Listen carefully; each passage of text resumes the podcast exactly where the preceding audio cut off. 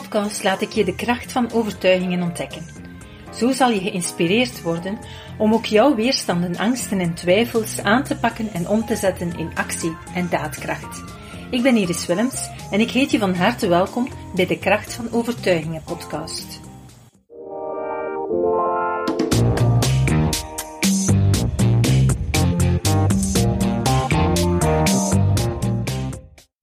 Vandaag in deze podcast wil ik je even laten stilstaan bij mogelijk angst voor succes.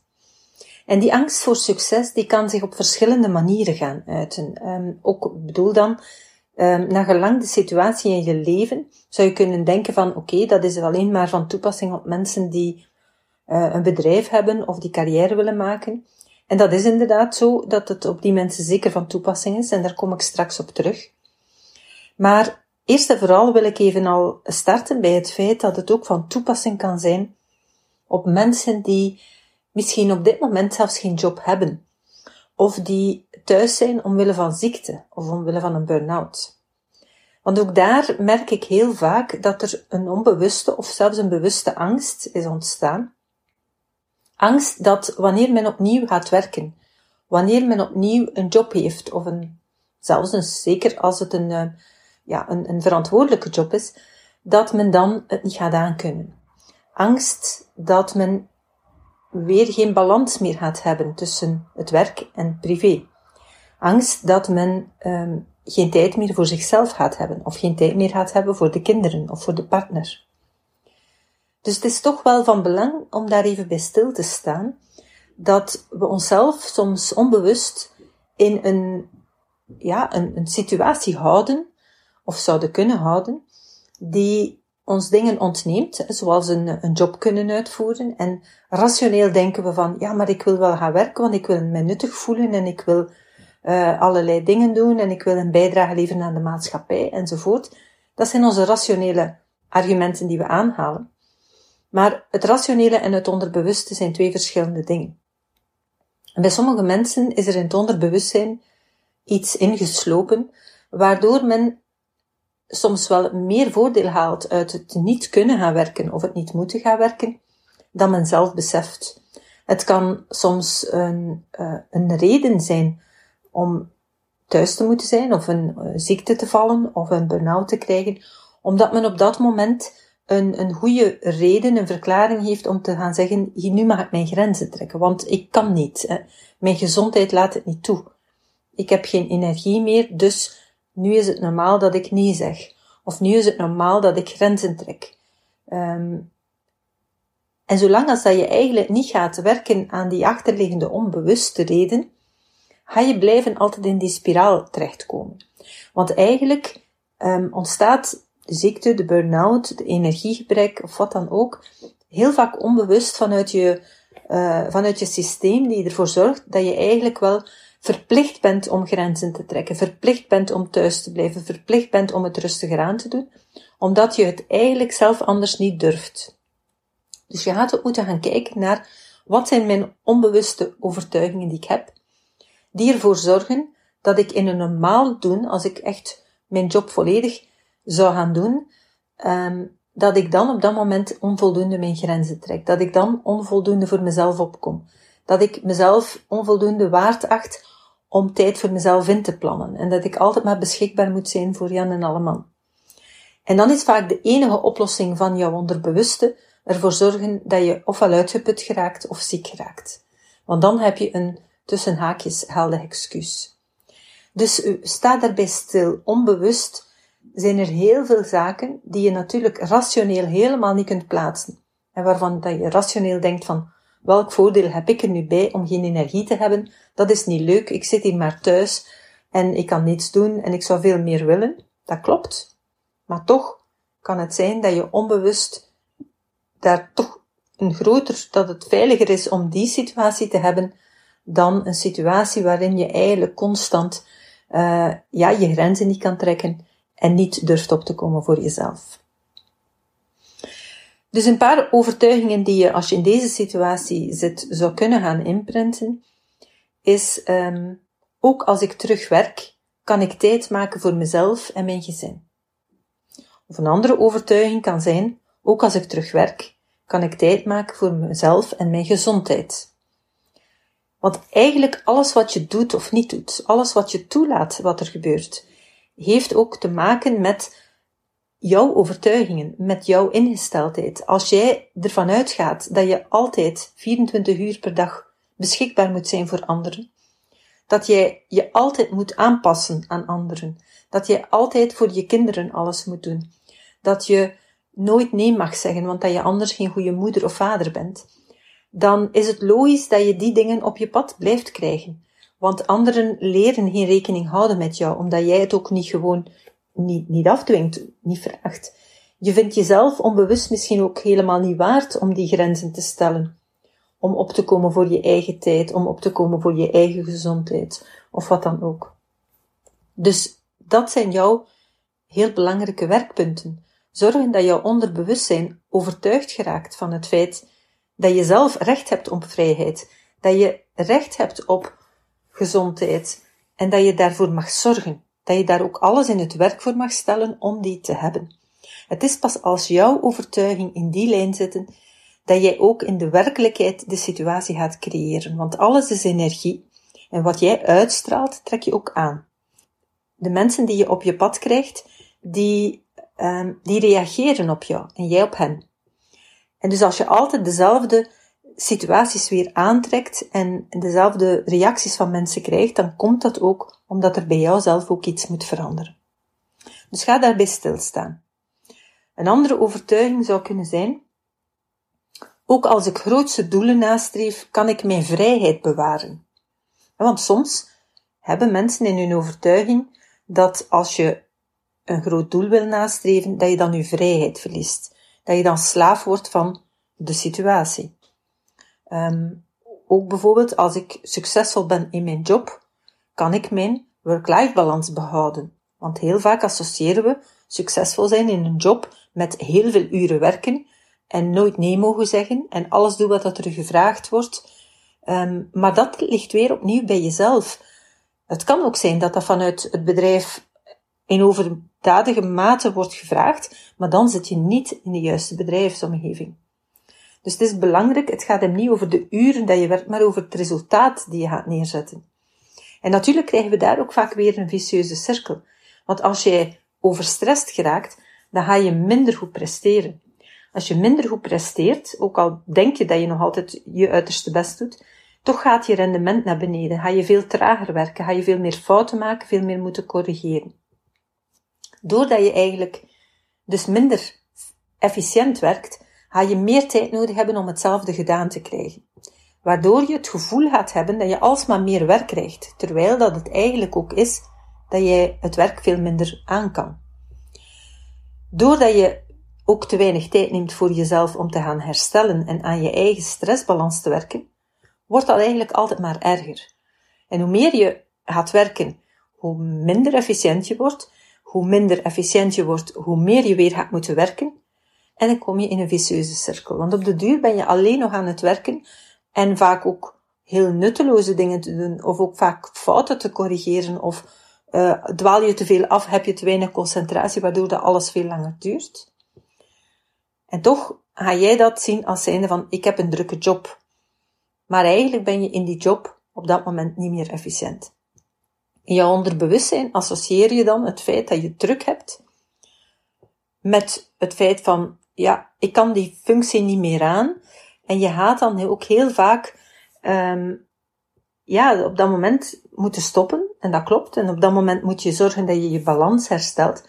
Maar het wil niet zeggen, als je je balans hersteld hebt, en je hebt ook gewerkt aan jouw achterliggende overtuigingen, de achterliggende overtuigingen die veroorzaakt hebben dat je minder efficiënt werd, dat je nooit geen tijd nam voor jezelf, dat je te weinig ontspanning inbouwde, dat je geen grenzen trok, als je aan die achterliggende overtuigingen hebt gewerkt, dan sta je heel anders in een nieuwe job of in het hernemen van je job. Als je dat niet hebt gedaan, dan ga je effectief, wanneer je terug herneemt, terug weer in dezelfde situatie komen. En daarom is het cruciaal om aan je achterliggende overtuigingen te gaan werken, zodanig dat je verandering kan krijgen in je realiteit. Wat ik ook al gehoord heb, is dat sommige mensen um, ja, een stukje gezondheidsproblemen krijgen, omdat het achterliggen toch een stukje hen redt van het verantwoordelijkheidsgevoel die te groot is. Dus in dat geval kan je ook je overtuiging gaan herprogrammeren en gaan inprenten. Ik kan de verantwoordelijkheid in mijn leven aan, ook als ik gezond ben. Want als jouw onbewuste systeem gekozen heeft om jou ziek te maken of uit te putten of wat dan ook, omdat je op die manier de verantwoordelijkheden niet meer moet nemen, dan is dat natuurlijk geen goede uh, drijfveer. Hè. Dan is het wel van belang dat je ook beseft van die verantwoordelijkheden, ik kan die aan, of ik ga uh, kiezen voor een andere job als die verantwoordelijkheden niet bij mij passen, maar ik ga daarom niet ziek worden. En je ziet dat je onderbewustzijn maakt je dus echt wel, of geeft je heel vaak signalen, um, veroorzaakt heel vaak wat ellende ook in je leven, omdat je op die manier kunt vluchten van iets waar je bang voor bent. Waar je onbewust of bewust denkt niet aan te kunnen. Of echt niet aan kan. Het komt er hem dus op neer dat je veel meer leert opkomen voor jezelf, dat ook veel meer leert uiten. En daarvoor heb je nieuwe overtuigingen nodig. Dus prent die overtuigingen zeker al in.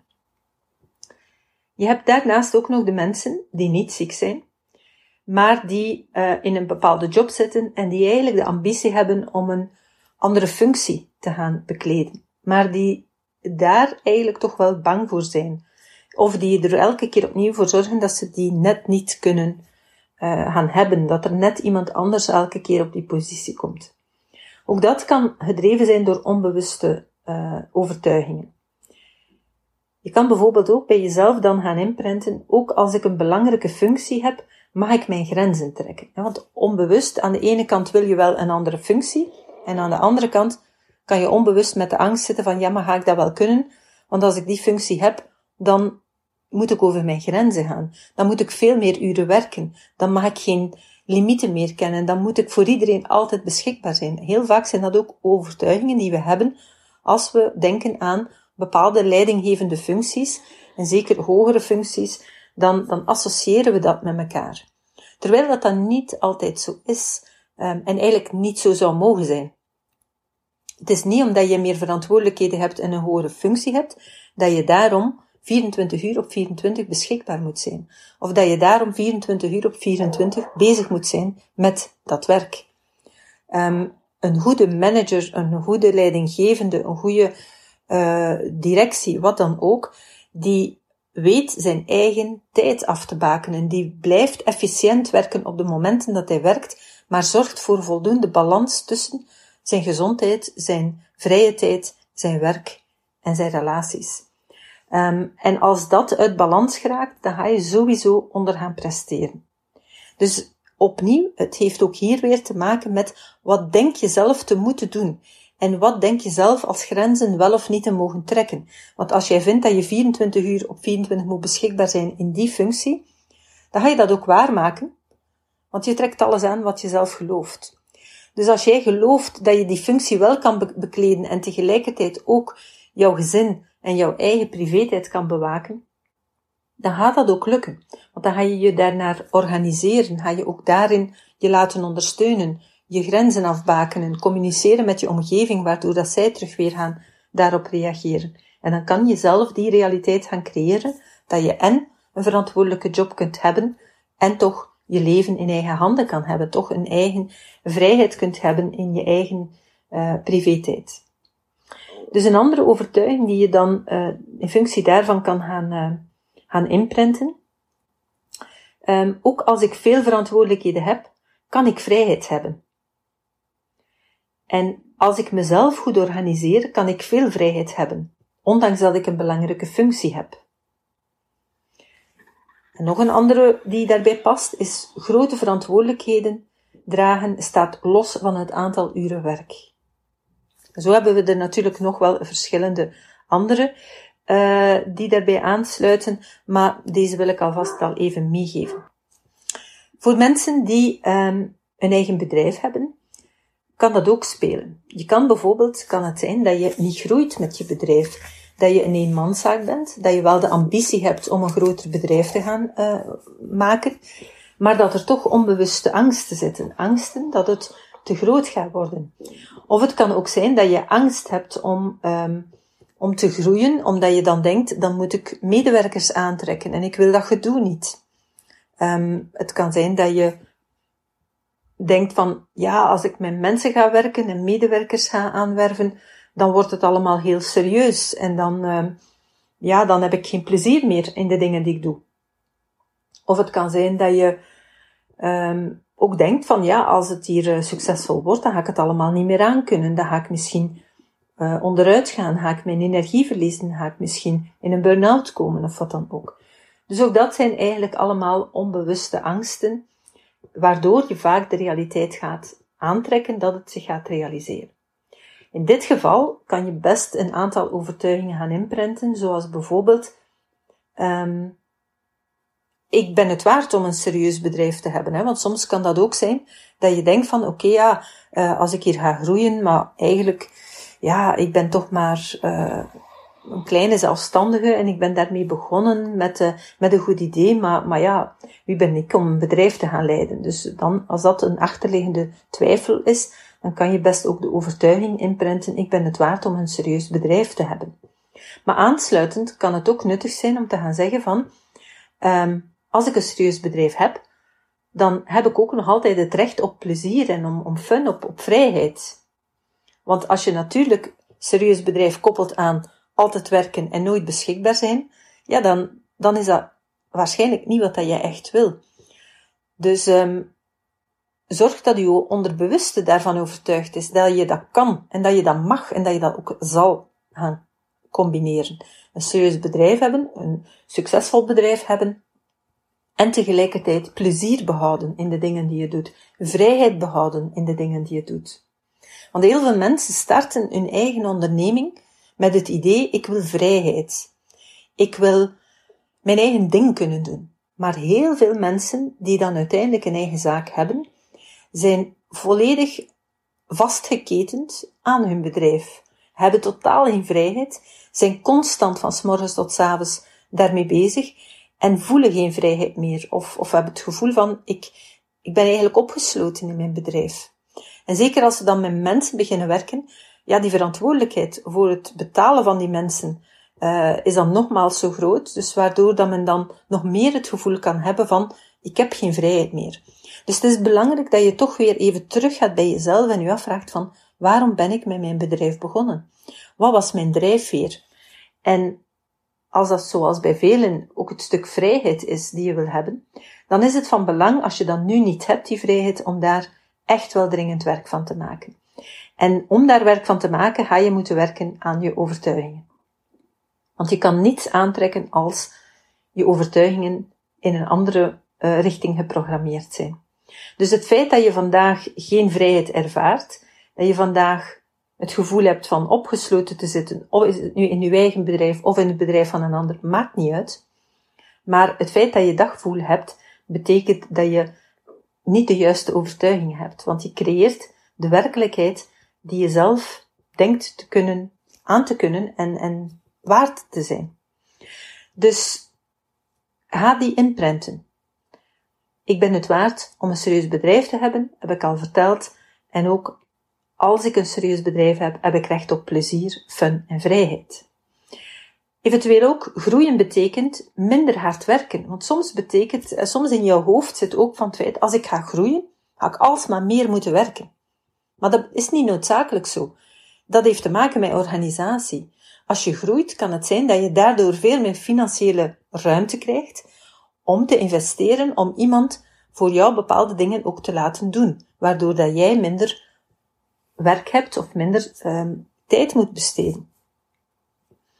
Dus groeien betekent minder hard werken. Als in jouw overtuiging zit dat groeien altijd betekent harder werken, dan ga je ofwel zeg je van oké, ik ga ervoor en ik ga alsmaar harder werken, want anders ga ik niet groeien. Ofwel ga je het niet doen uit angst van ja, maar ik wil niet nog meer werken, want het is nu al zoveel. Dus ga je ook je groei gaan tegenhouden. Ik ben het waard om een succesvol bedrijf te hebben. Hè. Dus sommige mensen zijn echt bang van dat succes, omdat ze inderdaad onbewust denken, ik ga het niet aankunnen. Succesvol zijn kan gemakkelijk gaan. Ook daar hebben we heel vaak verkeerde overtuigingen van succesvol zijn is afzien, is uh, knokken, is uh, moeilijkheden hebben. En uiteraard kom je moeilijkheden tegen op je pad, iedereen. Maar succesvol zijn staat niet synoniem voor moeilijkheden hebben en afzien en uh, alleen maar werken en niet meer genieten van het leven. Dat zijn verkeerde overtuigingen. Dus een succesvol zijn kan gemakkelijk gaan en succes komt vanzelf naar me toe. Als je dat inprent en daar 100% kunt gaan in geloven, ga je ook merken dat je veel gemakkelijker het succes op je pad krijgt. Natuurlijk, er zijn altijd nog meerdere overtuigingen die interfereren, die daarmee samenwerken, die kunnen boycotten. En daarom is het van belang om te gaan zoeken naar wat zijn allemaal mijn achterliggende overtuigingen die daarmee te maken hebben.